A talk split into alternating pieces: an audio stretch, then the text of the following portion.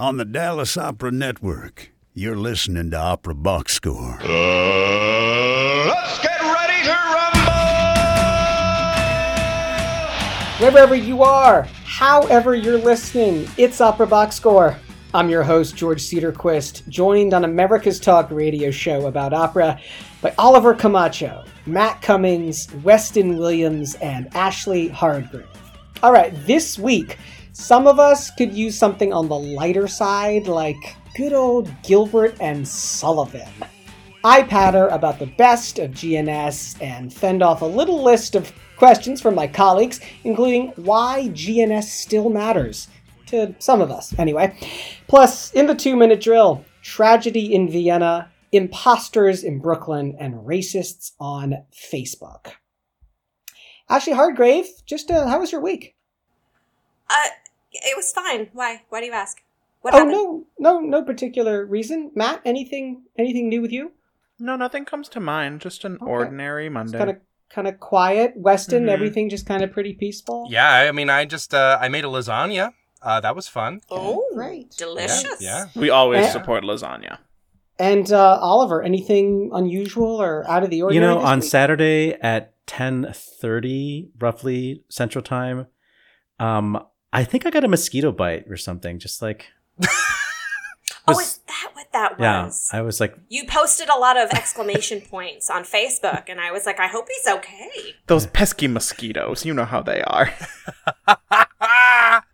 Ashley, what was happening in the world of sports for you this week? Um, really cool story. I want to congratulate a gentleman named Christopher Nikic. He just became the first athlete with Down syndrome to complete an Ironman triathlon. Oh wow. That's cool. It's, it's so cool. The videos are like so inspirational and wonderful. He is now a Guinness World Record holder. Congratulations, you go chris That is swell. Uh, my daughter, having watched Bend It Like Beckham a couple weeks ago, A classic. A classic, This is- now at the tender age of eight, is soccer crazy and soccer mad, and all she wants to do is play soccer.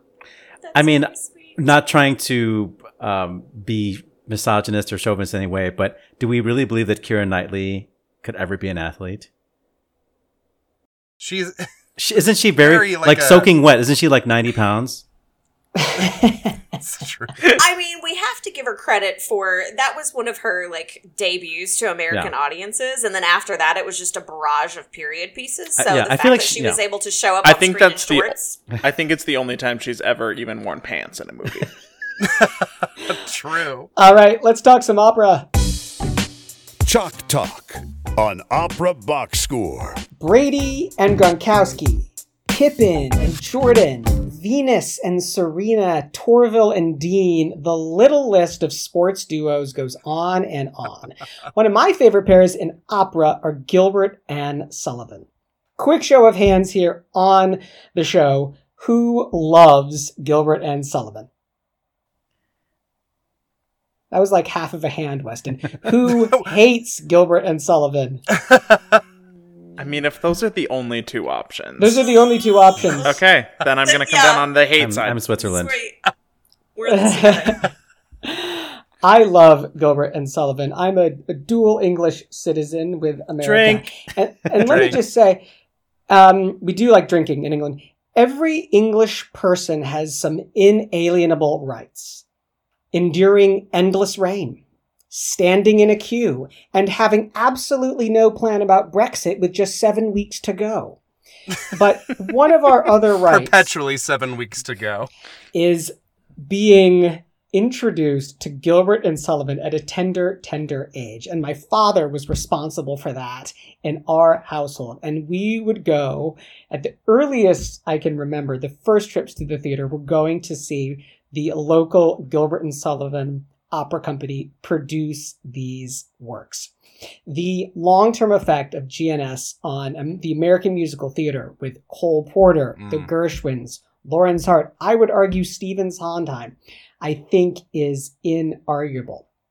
Why are GNS important now more than ever? If you think that they, they are.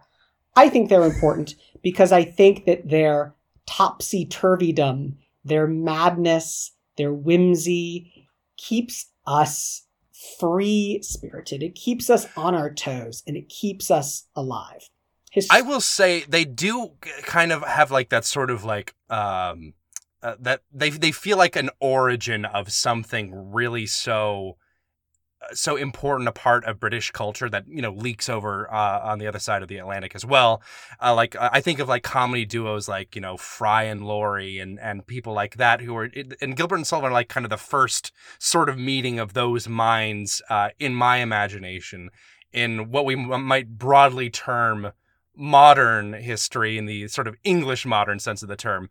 They really have this this uh they had such a great working relationship, but I think personally they did not get along a- a- as as well together. They're no Britten and Pears, is what you're saying. Yeah, I'm gonna see if I can get our, like our resident historian Matt.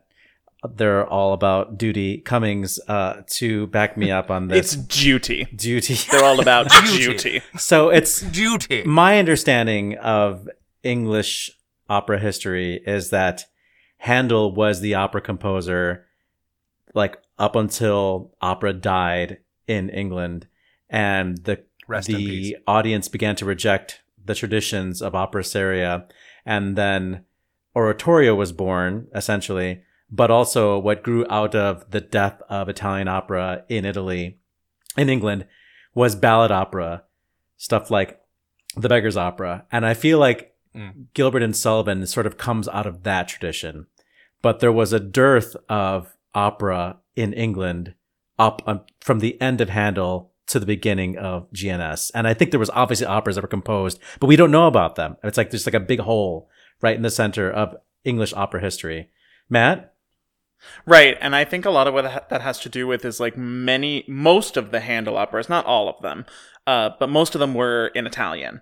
And so when you have this, the English choral tradition, the English musical tradition really took root as a choral tradition, much more so than than English operas. Even uh, like a ta- Handel's English operas have a have a lot more choral work in them than the Italian ones do, and would be like a really easy way place to see that. And so Gilbert and Sullivan are kind of like I think it's kind of like the difference between Italian and French Baroque music, where French Baroque is much more about dance and it's much more about the language of French coming through than Italian opera allowed for. In that these Gilbert and Sullivan pieces are all about like the British, the very Britishness itself. And I think that that very Britishness can be really off-putting for many people, especially colonials like y'all. and this was you know this was at the height uh, and you say colonials in a in a in a nudge nudge wink wink way but this was at the height of the empire you know where this is you know uh, the queen victoria the sun This never whole- sets.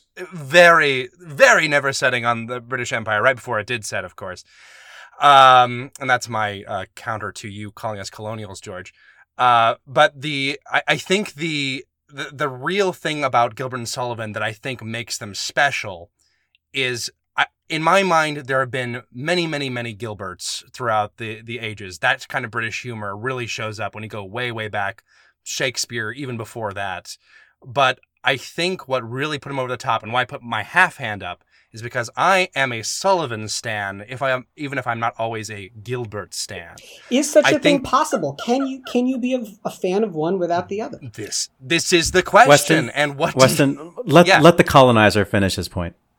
Okay, okay. I'm I'm I apologize to His Majesty. And we will get Carry to on. we will get to the colonial aspects of this repertoire in a minute. I want to I want to kick it off with a clip though, and this is actually from a U.S. production. This is the New York Shakespeare Festival production of Pirates of Penzance from the early '80s, uh, with Kevin Kline as the Pirate King. The clip you're going to see is George Rose singing the Major General song from a film version of that same Broadway production.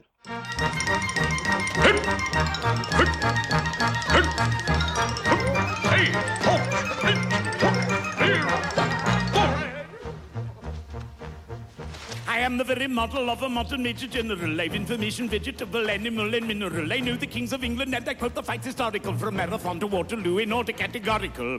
I'm very well acquainted too with matters mathematical. I understand equations both for simple and quadratical. About binomial theorem, I'm teeming with a lot of news. Lot of news. Got it. With the many cheerful facts about the square of the hypotenuse. Many cheerful facts about the square of the hypotenuse. Many cheerful facts about the square of the hypotenuse. Many cheerful facts about the square of the hypotenuse. I'm not sure if anybody was writing that type of patter up to that point in opera. Um, I mean, there's Rossini, there's a reason. uh, Mozart. I mean, tons of Italian. there's there's a reason though. There's a reason though that that that particular clip in the English speaking world is so uh enduring. You know, it's kind of perfect. Like the the the, the where the punchlines are located, the internal rhyme scheme, the alliteration, the just absolute uh, pure Britishness of it. It does have uh, a quality that we, I think, are missing before and after Gilbert and Sullivan, to be honest, in any English speaking opera or operetta. And that's something that I think Gilbert and Sullivan has really fit a niche that no one has really come close to toppling throughout the entire history of Western music, essentially. And I think it's because it's written in the English language that if you're a native English speaker in Yeah. England, the US, Australia, you know, for example, that's why this musical form, this operetta, really is this gateway drug into a much larger experience and a much larger repertoire. I will. Uh, but really quickly, uh, Rossini and Mozart did not have a young Kevin Kline in their clip with a half down to their navel shirt. Uh, my Lanta, that was I will just that say might have been all you needed to convince. She's got you there, in, in Sullivan's defense and in Gilbert's defense that um, Italian is a much more rhythmic language, um, whereas English the words are so irregular, and so to be able to line up, and the diphthongs. yeah, so to be able to line up yeah. rhythm like That's that with our vocabulary um, is was a challenge, and it, it's it's brilliant how he does that. And I think in particular, the brilliance comes with how he's able to turn the phrase uh, and get the rhyme where he needs it by like inverting the structure of how you would normally say something, like about the square of the hypotenuse, for instance. So part of the brilliance to me of Gilbert and Sullivan is the linguistic writing and it is the composition. But part of the attraction of GNS is of course its fan base. We talk a lot on this show about the fanaticism of sports fans being equivalent to the fanaticism of opera fans. And I think you'd be hard pressed to find a oeuvre, a repertoire, a pair of composers that causes such fanaticism as G and S. So many first timers get into making theater because they went to see G and S. So many amateur artists, and I don't use that as a pejorative term, so many amateur artists further their commitment to this craft over years using this repertoire. And it's such an interesting paradox to me because I find that Gilbert and Sullivan has a pretty high cost of entry if you're really looking to dig into them. Maybe not to get into the mm-hmm. door, but definitely to get out of the lobby and like into the elevator up to see the observation deck cuz every yeah, single I'm line, every ya. single jo- every single joke is a reference to something that happened 150 years ago and that is very particular to a society that we don't actually know very much about in modern life these days. But I I will add that it's very tuneful, and a show like Pirates of Penzance is just as catchy as like Die Fledermaus, and so I think a lot of people of a certain generation, I don't know if it's happening anymore, but back in my day, um, would come to opera through GNS. Oliver, the, the the the vibe I got from you as you said back in my day. I wish I had a monocle. hat. Back One, in once again, to all of our our podcast only listeners, please go to the Dallas Opera Network and Yes. seek out this Where's show my so you can see Oliver in his top hat. I love that you just also happen to have a top hat lying around. I respect that. It's, I yeah, respect you. major major props. I will say the one What place am I, a that farmer? Wait, what is this junior high? Uh, no, I mean the one place that I am seeing GNS with frequency, kind of in a non-opera, non-MT context, commercials. I don't know if you've noticed, but in the last like three to five years, there have been no less than probably four or five different like national run commercials that use the very model of a modern major general First of all, props to their jingle writers because that is a lost art and they're nailing it with this GNS compilation. But that's, I mean, when I think about where I've actually heard GNS with frequency lately, commercials. And Aaron Sorkin TV shows. Oh, also, yes. That's true. There's a certain brilliance when big opera houses program GNS. First of all, I think it legitimizes their compositions and their work, right? This is something that you expect to be done in on university campuses in small towns with sort of quirky expats like myself. But when the Lyric Opera of Chicago did Pirates in the early 2000s, and you're getting that score with a full orchestra, like it's really thrilling to have. Opera Australia. Arthur, so- Arthur Sullivan is was a really good composer. He had a, he had a career outside of just these little silly operettas. You Sullivan Uh, stan you. That's me. That's me. I'm. It, what? It's not Gilbert and Sullivan. It's Gilbert or Sullivan. That's what I say. Now, look, it's not all sweetness and light. And I'm going to be the first one to say that parts of Gilbert and Sullivan are problematic. Specifically, I want to talk about their opera, The Mikado, which was in their time by far and away the most uh, performed piece of theirs.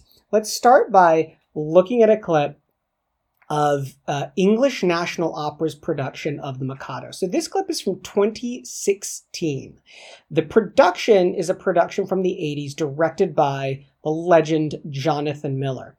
In this clip, Richard Stewart reprises the role uh, first played in this production by Eric Idle of Monty Python fame and adapts Ko-Ko's speech from the Mikado about his little list. As someday it may happen that a victim must be found, I've got a little list, I've got a little list of society offenders who might well be underground and who never would be missed.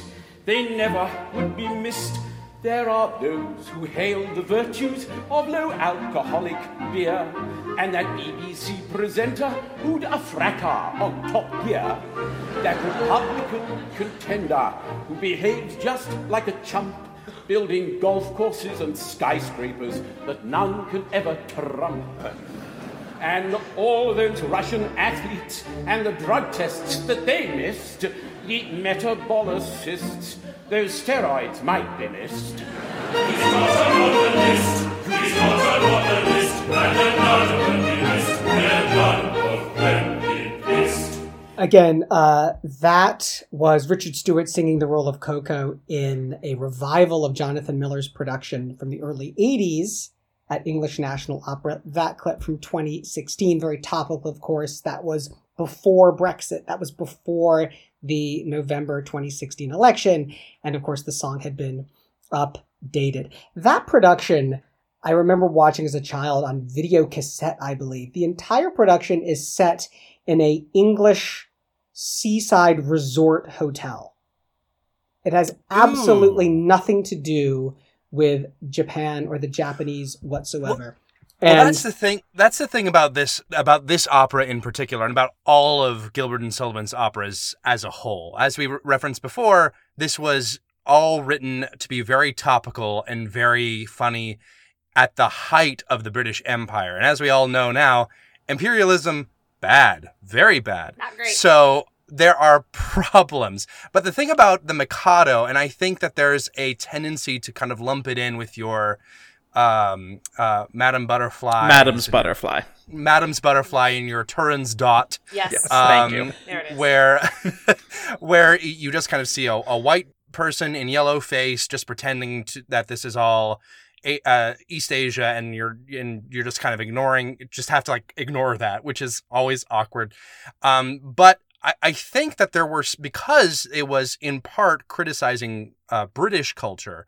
There is actually something to be mined from the Mikado and other pieces that actually have a bit of a critique of imperialism in the time period, which doesn't necessarily come across in some cases as well as it could be. But I think it's interesting historically to see how imperialism was uh, satirized in during the height of it in this country. For example, the opening chorus, uh, if you want to know who we are, we are gentlemen of Japan, on a many a vase and jar, on many a screen and fan.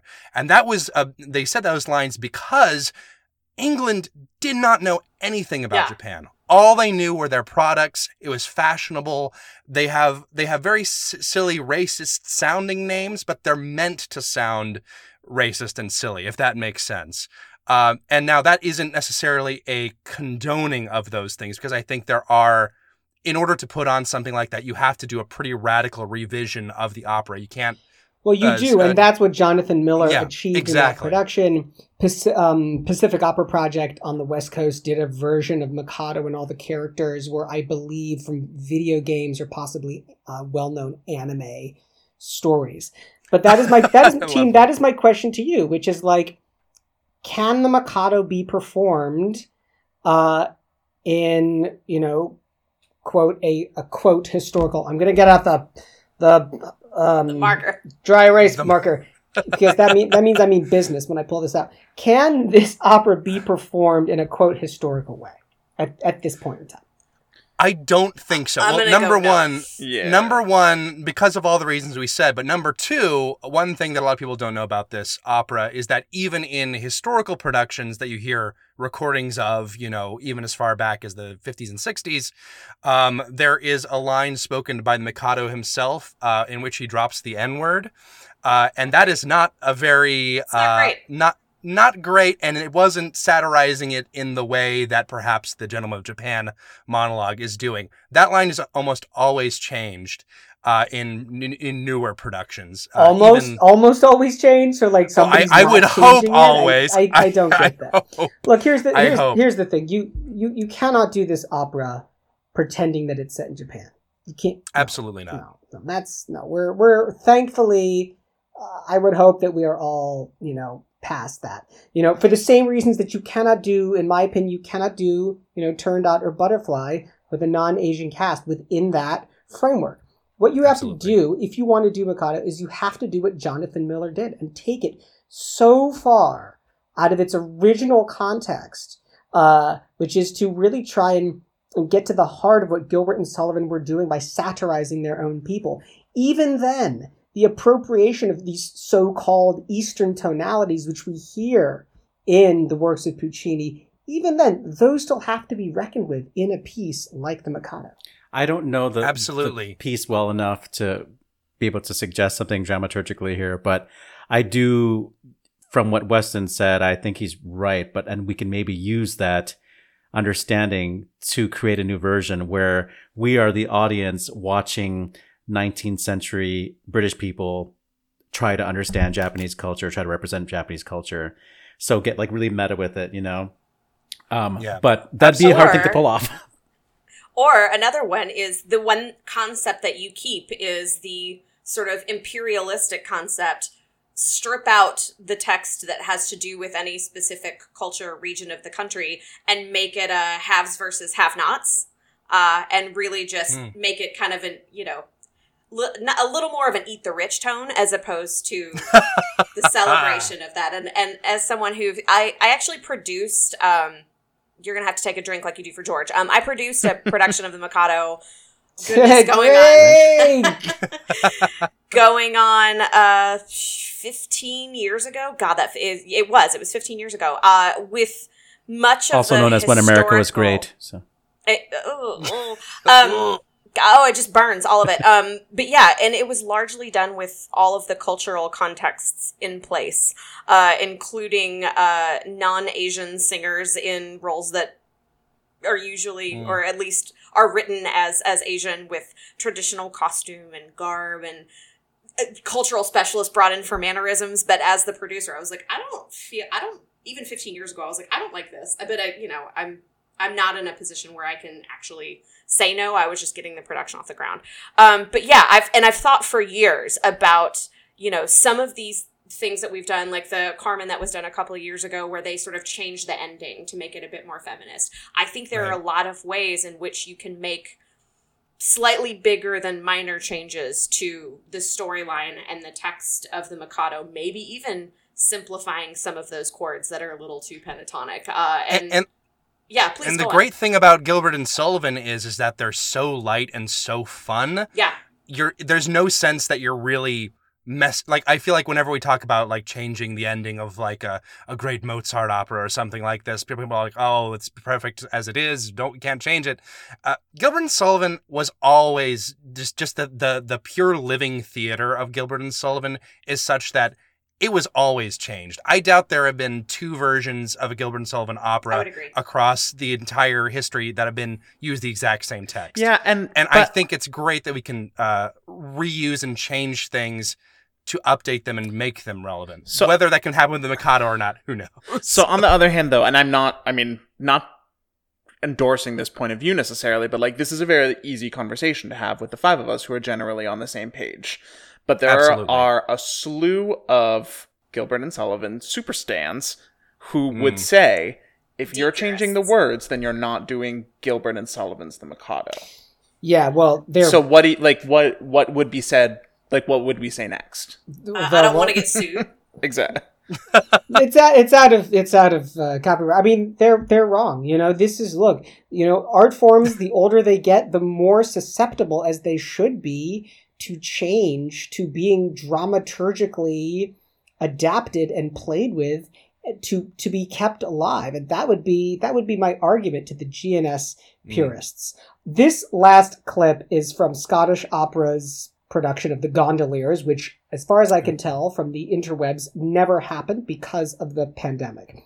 In its Oh, place, in they released a video of the finale of the opera featuring all of the artists, and I think it really captures the whimsy of the piece The Gondoliers and GNS as a whole.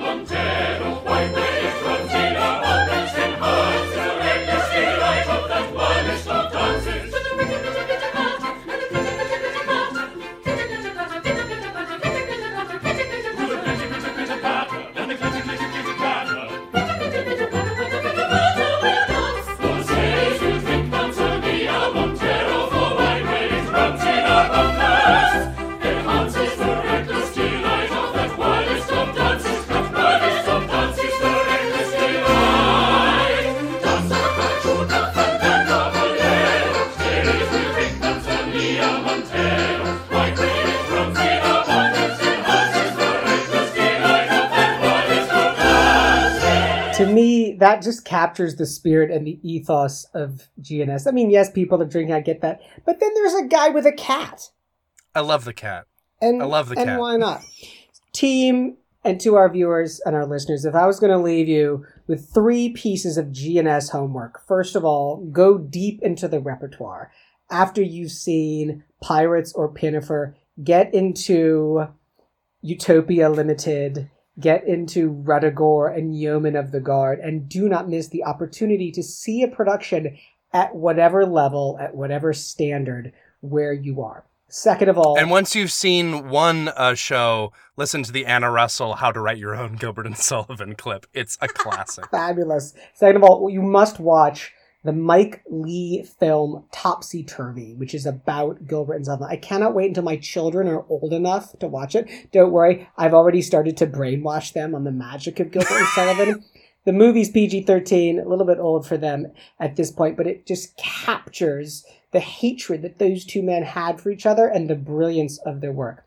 Last but not least, we've talked about the inaccessibility of the language. Matt, they're all about Juti. Cummings had uh, the problem with that.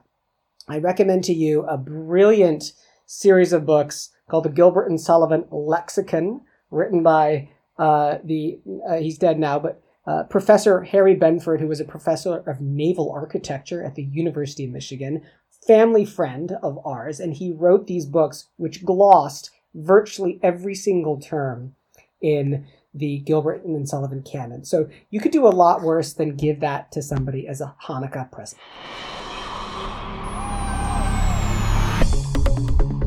This just in the two minute drill. All right, listen up. Here's everything you need to know about what happened in Operaland this week.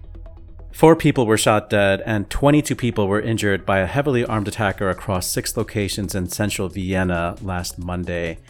When the security of the Vienna State Opera told its staff that shots had been fired in the city center, and that people were not allowed to leave the building, the company decided to not stop the performance.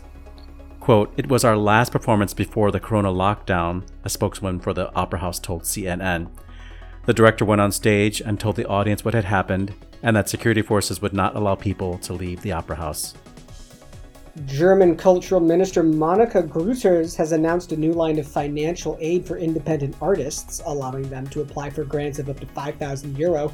Currently, Germany estimates that this sector of the workforce comprises some 1.5 million freelance artists who contribute over 100 million euro to the country's GDP. In a news item that would normally qualify as worst of the week, someone impersonating the Opera Company of Brooklyn pressured an artist to send along specific body measurements to accommodate for costume fitting and eventually asked for photos of the artist with minimal clothing to be able to see specific dimensions. The artist has filed a complaint with the police, but was told that the actions of the individual were not a crime and that the department would not investigate further. Friend of the show Anthony Roth Costanzo will host Long Beach Opera's 2020 Songbook on November 15th, featuring a whopping 20 newly commissioned premieres. The concert includes music on current topics such as the silence brought on by the pandemic, what breathing means to the sick, missing Indigenous women and girls, and a 2020 Brigham Young University decision to rescind a decree allowing same sex relationships. Houston Grand Opera has announced the cancellation of its remaining 2020 2021 mainstage operas, replacing in person performances with an extended digital season. The company plans to resume live performances in fall of 2021. The Atlanta Opera has announced a new series of safety measures to protect audiences as the company launches its 2020 season. Patrons who purchase tickets will have to pass a health screening to redeem their tickets before attending a performance said Ashley Merakian, the company's chief marketing and audience development chief. When we returned to performances post pandemic, we knew that a health screening was going to be a new normal part of the experience. Labor unions say arts organizations are choosing using the pandemic to cut pay. Companies facing losses say they have no choice, since unlike natural disasters or economic recessions, whose recoveries start immediately, the pandemic has no predictable timeline, complicating the already tricky business of contract negotiations. The uncertainty is pushing performing arts executives to ask unions to renegotiate the terms of existing contracts and accept significant cuts to new ones that will outlive the pandemic by many years. Quote, it's a question of survival. We all have to collectively roll up our sleeves and say we're in it together, and it requires sacrifice on all sides. End quote, said Peter Gelb, general manager of the Metropolitan Opera. Following a maelstrom of activity over the weekend, earlier today, new administrators were announced for one of the internet's largest communities for classical singers. In a subgroup of Facebook's 13,000 plus member Forum for Classical Singers, racist, transphobic, and fatphobic images and comments were used in what appears to refer to James Dargan, Talia Moore Shearer, Eli, and VL, who were designated to be moderators for the online forum.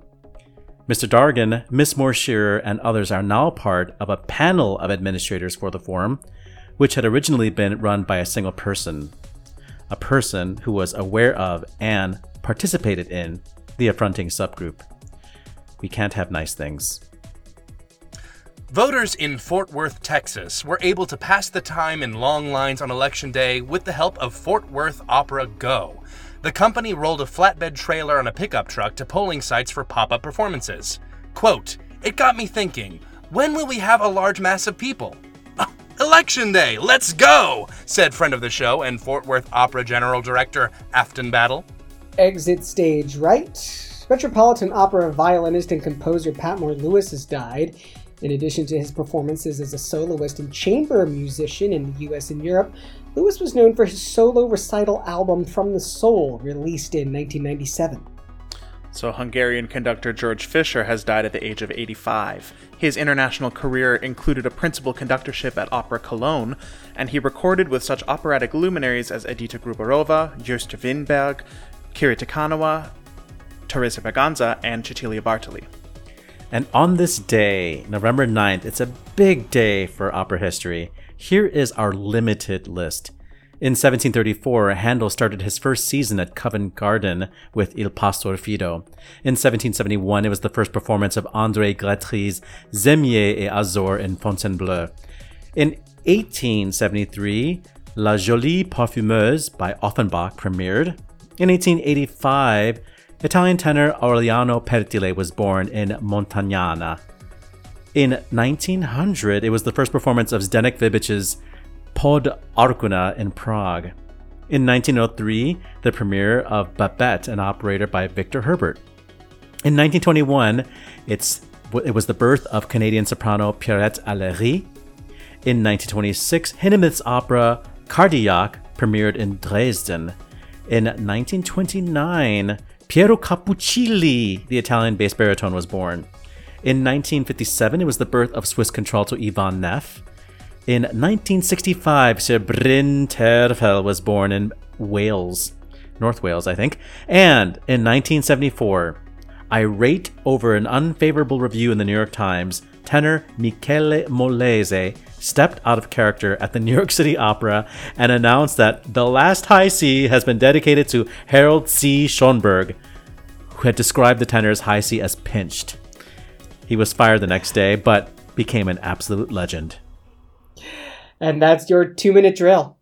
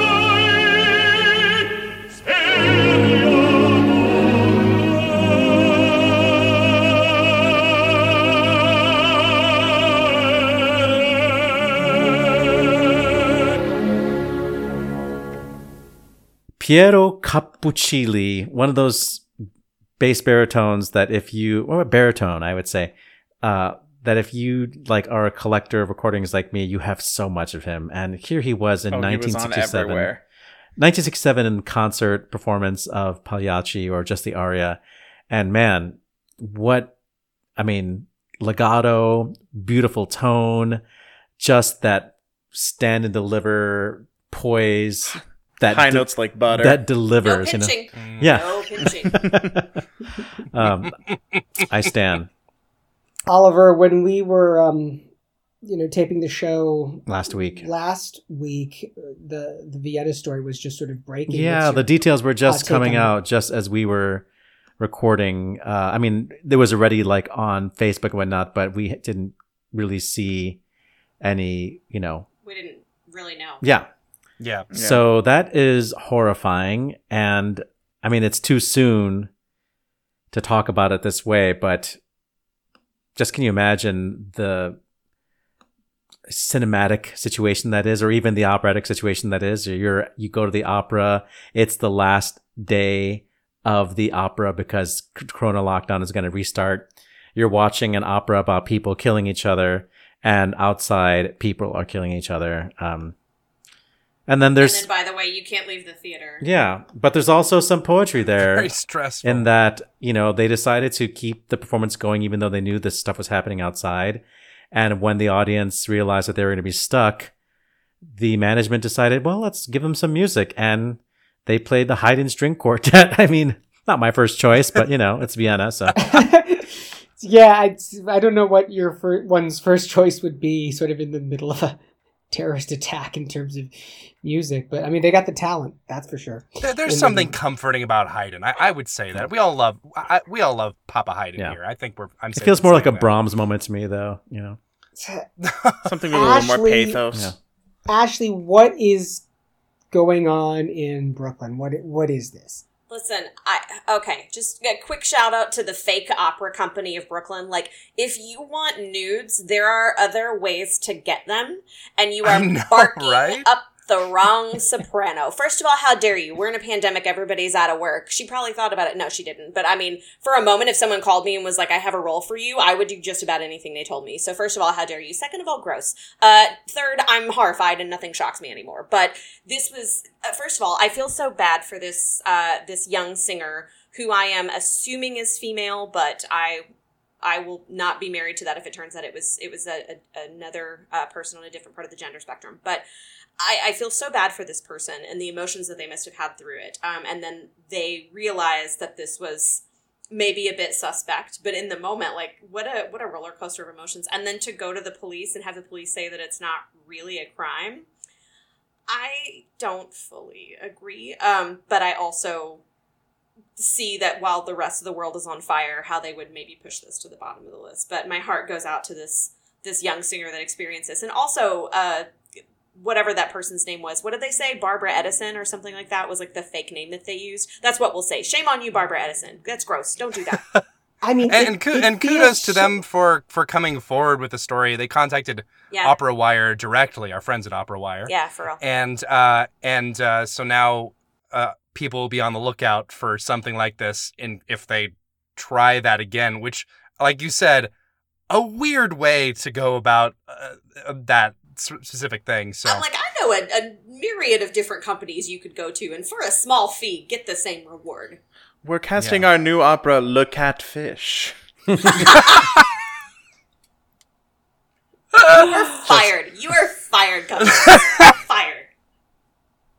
I just I just don't get. I mean, to me, it, it's it's creepy beyond words. I it feels so thought out, right? It feels just like so put together and so very specific. I'm I'm gonna pull out the sh- the um, dry erase marker again. I'm gonna hit the, the pop mic here. I'm so angry. There you go. I don't I don't get it, and I think it needs to stop. And I don't know who you think you are to like go to those sorts of lengths, but knock it off. Well, that's what was so bizarre about it. This is my final point: is that this person had done their homework. Like they called this singer and had extensive knowledge about this person's career trajectory and where they had been and where they would probably be hoping to be. So, like, Mm. this is a long way to go for a, a, a couple of photos. Matt Cummings, there's basically no difference between Germany and the US when it comes to union renegotiations. Is Right, what I you know, would ev- be saying. It, you know, just everyone's favorite topic about arts organizations has come up all at once at the same time. Uh, and this is going to be the big takeaway from the pandemic is how these negotiations turn out because they are famously contentious, famously behind closed doors, so difficult to verify the details of about, and every both every side has a lot of leverage because we're all in a lot of economic pain, uh, and th- I I am concerned that the that the singers union and and other art and the other unions are just not able to to counteract counterbalance that kind of pain that these organizations are going to be in and that the Mhm. the the downstream economics effects are just going to keep piling on and on the people at the bottom of the pile the the stage hands the ushers the singers the directors um, who have gotten no help compared to like in germany where you can just apply for grants To- I just thought it was crazy that these artists are bringing in like a hundred million euro into the country as GDP. Euros. because yeah the arts are No, it's not euros. It's it's it's. it's I think in the U.S. we could put an S on it. it, it rhymes with it rhymes with gyro. Oh god. G- Oh my god. and jerky. but it's uh it's just a it, it, you know, uh, everyone is going to keep hurting. There, there's no easy way out of this. Yeah. Uh, Weston Williams very excited about the election day truck. Well, I mean, George, you have to understand that between Tuesday and O- Oliver's mosquito bite, uh, it was a very stressful week. So seeing any What happened? fun, uh, I, uh, yeah, that, Oliver got bitten by a mosquito. Uh, but up until that point, there was like no fun news at all, except for this this little election day truck. Can you imagine? You're getting in line for what might be the most consequential uh, um, a presidential election of our lifetimes, and this truck pulls up next to you. What are they singing? You know, what is the, what is the appropriate uh, playlist for that moment when you're getting in the right mindset to go in and vote? Like, is someone just was someone Up there short just liquor. Sail upon the pirate ship, he sailed to hold over the to cook the pirate minor lost. hats, and I mean, I was gonna say just- Eye of the Tiger, even though it's not opera, but but that that image just kind of sustained me for several days up until the mosquito bite, and everything felt a little better after that for some reason. Well, that's Uh, Afton Battle following through on. She's brand new over Yeah, it there, is. and you Yeah. know she said she got there in September. And she was saying, you know, we're going to bring opera to the people and like we're going to go in communities and we're going to share, you know? So honestly, all jokes aside, I lo- uh, I think that you know, especially during the time of COVID, this is what we need to be doing. We need to find these safe ways to get out there and just show not just the opera, not just the music, but that they're part of the community. They're we're part of what's going on, uh, and we're not separate from you. We're participating. We're helping you. We're bringing you up. And um, we're all On working Eagle's together wings. for hopefully a better world. On Eagle's On wings. Eagle's Wings. Oliver Camacho, Oliver Camacho, you and I have been doing this show a long time together. yeah. You know that I know nothing about Facebook. The Facebook forum, what's going on? What is Well, this? this forum actually predates Facebook. Um, this forum has Yeah. been Oh, alive in some way or another for as long as I can remember.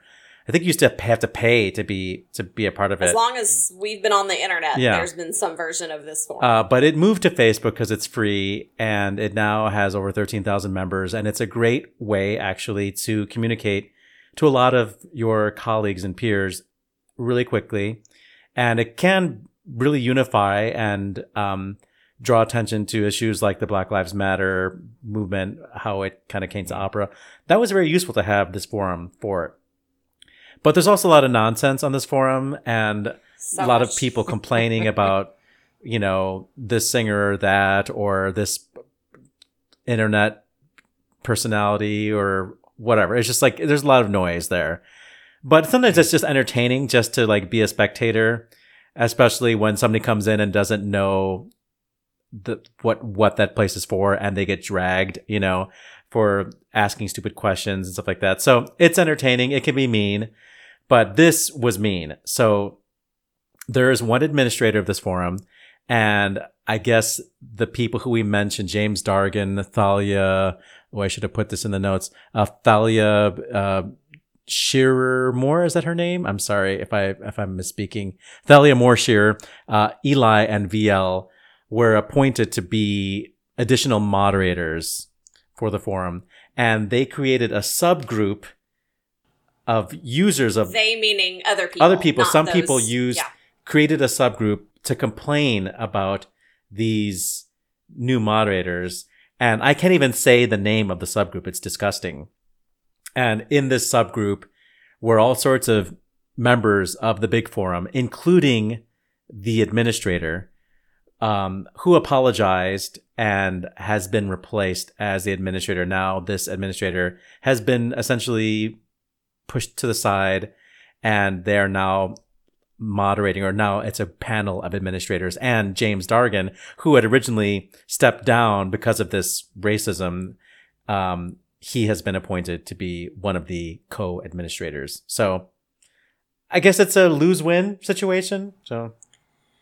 It's it's so frustrating. I'm, you know, like Oliver, like Matt, you know, I'm I'm a member of this forum, but again, you know, this started as kind of a smaller thing and then it exploded into this huge organization that has like, you know, again, 13,000 it's like 13.5, 13.8, something like that, 1000 members. So you're right, there's a lot of noise to you know between you me and and the four walls of this internet i had to turn off notifications because it was blowing up my facebook all the time and some of it was just mean like talking trash on singers that's perpetuating the culture that we all learned in school that like there are singers that are great and there are singers that are like you know there's there's heroes and foes whatever.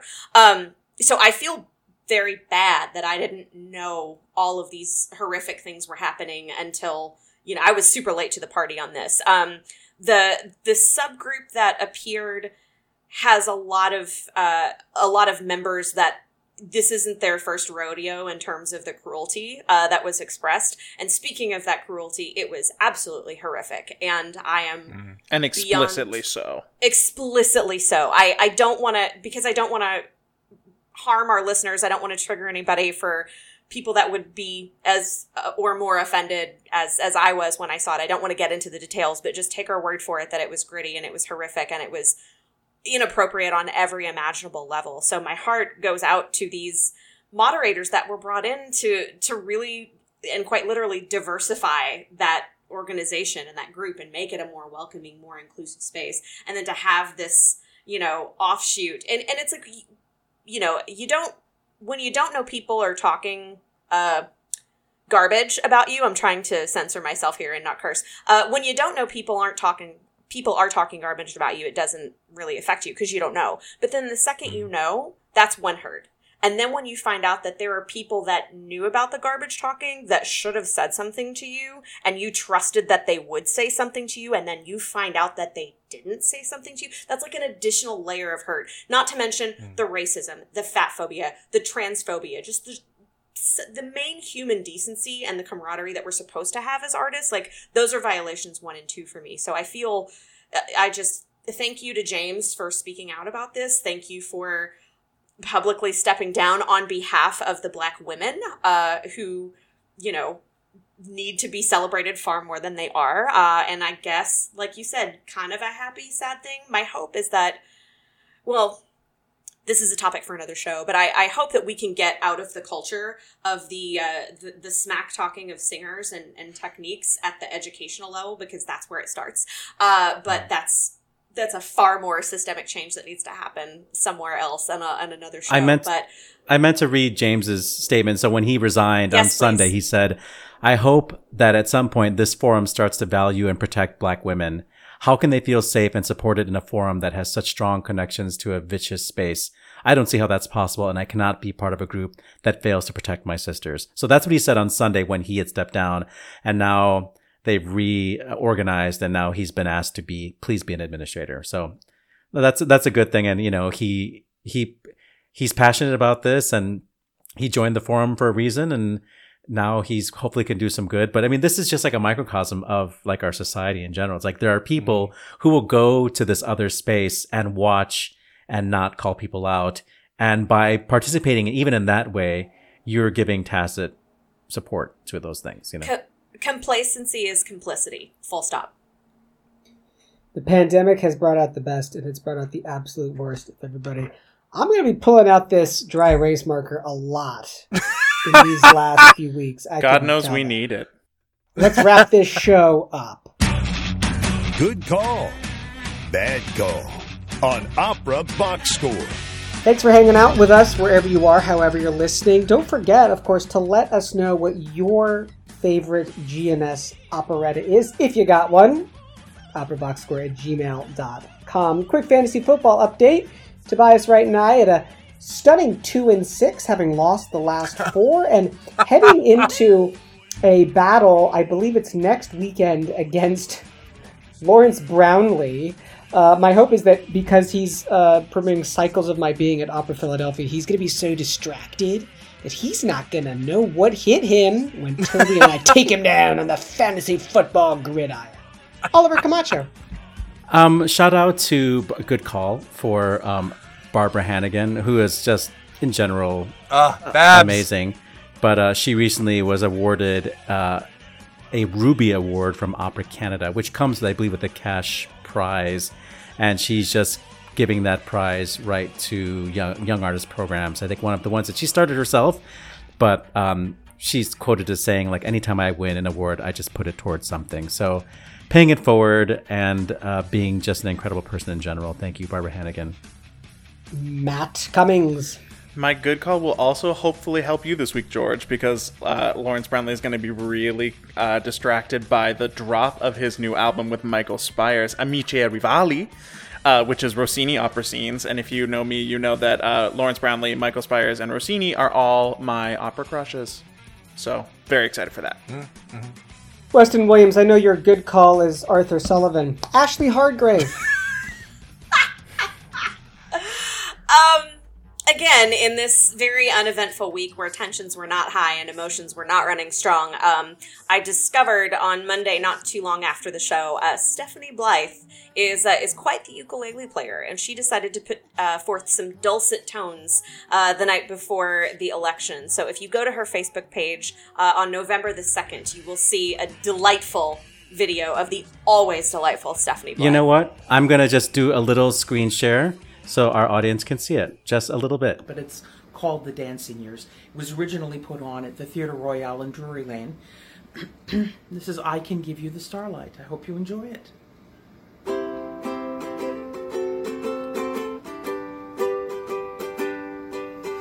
I can give you the starlight, love unchanging and true. I can give you the ocean, deep and tender devotion. I can give you the mountains, pools of shimmering blue. Call of me. Music in spring, flowers for a king. All these I bring to you. How fantastic in that clip Stephanie Blythe talks about the Ivor Novello writing that song and having it sung in a musical at the Theatre Royal in Drury Lane, right around the corner from the D'Oyly Carte Opera ah, Company. Oh, see, we have tied it all together. Brings it So- all back around, all back around. Oh, jeez. I'm a terribly, terribly happy Englishman right now. That's it for this week's edition of America's Talk radio show about opera. Our announcer is Norm Waddell at normwaddell.com, N O R M W O O D E L.com. Our theme song is Vodka Inferno, written and performed by the Diablo Swing Orchestra. On Facebook, search for Opera Box Score. Be sure to share and comment on our posts. On Twitter and Instagram, we're at Opera Box Score, and a podcast version of our show is available on SoundCloud and Apple Podcasts. The views and opinions expressed on Opera Box Score are solely those of the show's creative team. Any rebroadcast, reproduction, or other use of the accounts of this show without the express written consent of Opera Box Score would be totally cool. Our creative consultant is Oliver Camacho. Our audio and video editor is Weston Williams. For your co hosts, Matt Cummings and Ashley Hardgrave, I'm George Cedarquist, asking you to continue the conversation about opera in your best patter. We're back with an all new show next week, Wednesday, November 18, 9 p.m. Central on the Dallas Opera Network, when Weston puts a misunderstood opera under further review. Plus, you get more opera headlines, more hot takes, more recounts. Join us!